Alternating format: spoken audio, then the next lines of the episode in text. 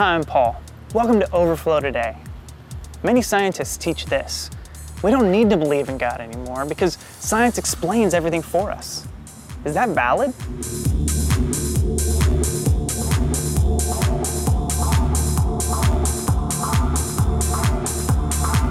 Hey everyone, welcome back to Overflow Today. I'm Joseph Hanford, and we're joined today by Dr. William Dembski, who is a senior fellow at the Discovery Institute.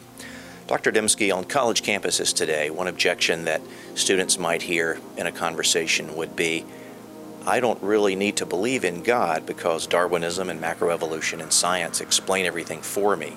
How would you respond to that type of statement if you were in such a conversation? Well, it's it's very common objection. I mean, people put it in terms of well, science has disproven the Bible, or science has made faith uh, unnecessary. If you're a materialist, I mean, how did how could things have gotten here? Basically, you've got the laws of chemistry and physics, and you've got matter, which has to then over time organize itself.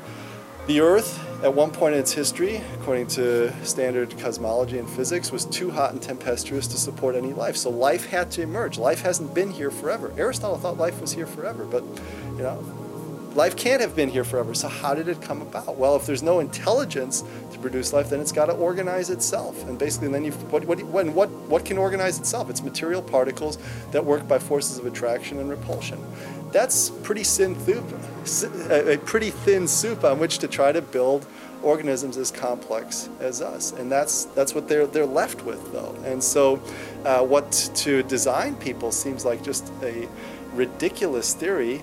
Uh, a ri- ridiculous approach to understanding the complexities that we see because we see engineering everywhere in biology. Uh, to them, that's the only possible option. And for them, intelligent design is just a place you cannot go. Uh, so there's a real clash of worldviews, I think.